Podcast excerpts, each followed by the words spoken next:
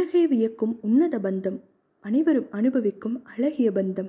இந்த பந்தத்தில் இணைய சிறியோர் பெரியோர் வயது வரம்பில்லை ஆண் பெண் பாலின வேற்றுமையில்லை மனிதன் விலங்கு உயிரின பாகுபாடில்லை.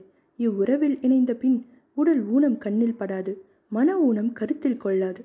நல்லோர் தீயோர் போன்ற குண வேறுபாடு கூட இதில் வேறின்றி போகும்.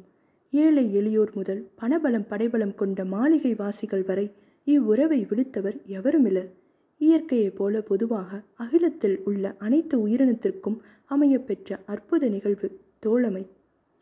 இணையில்லா துணை. படைப்பின் எழுத்து வாசிப்பு ஹஷஸ்ரீ. நன்றி வணக்கம்.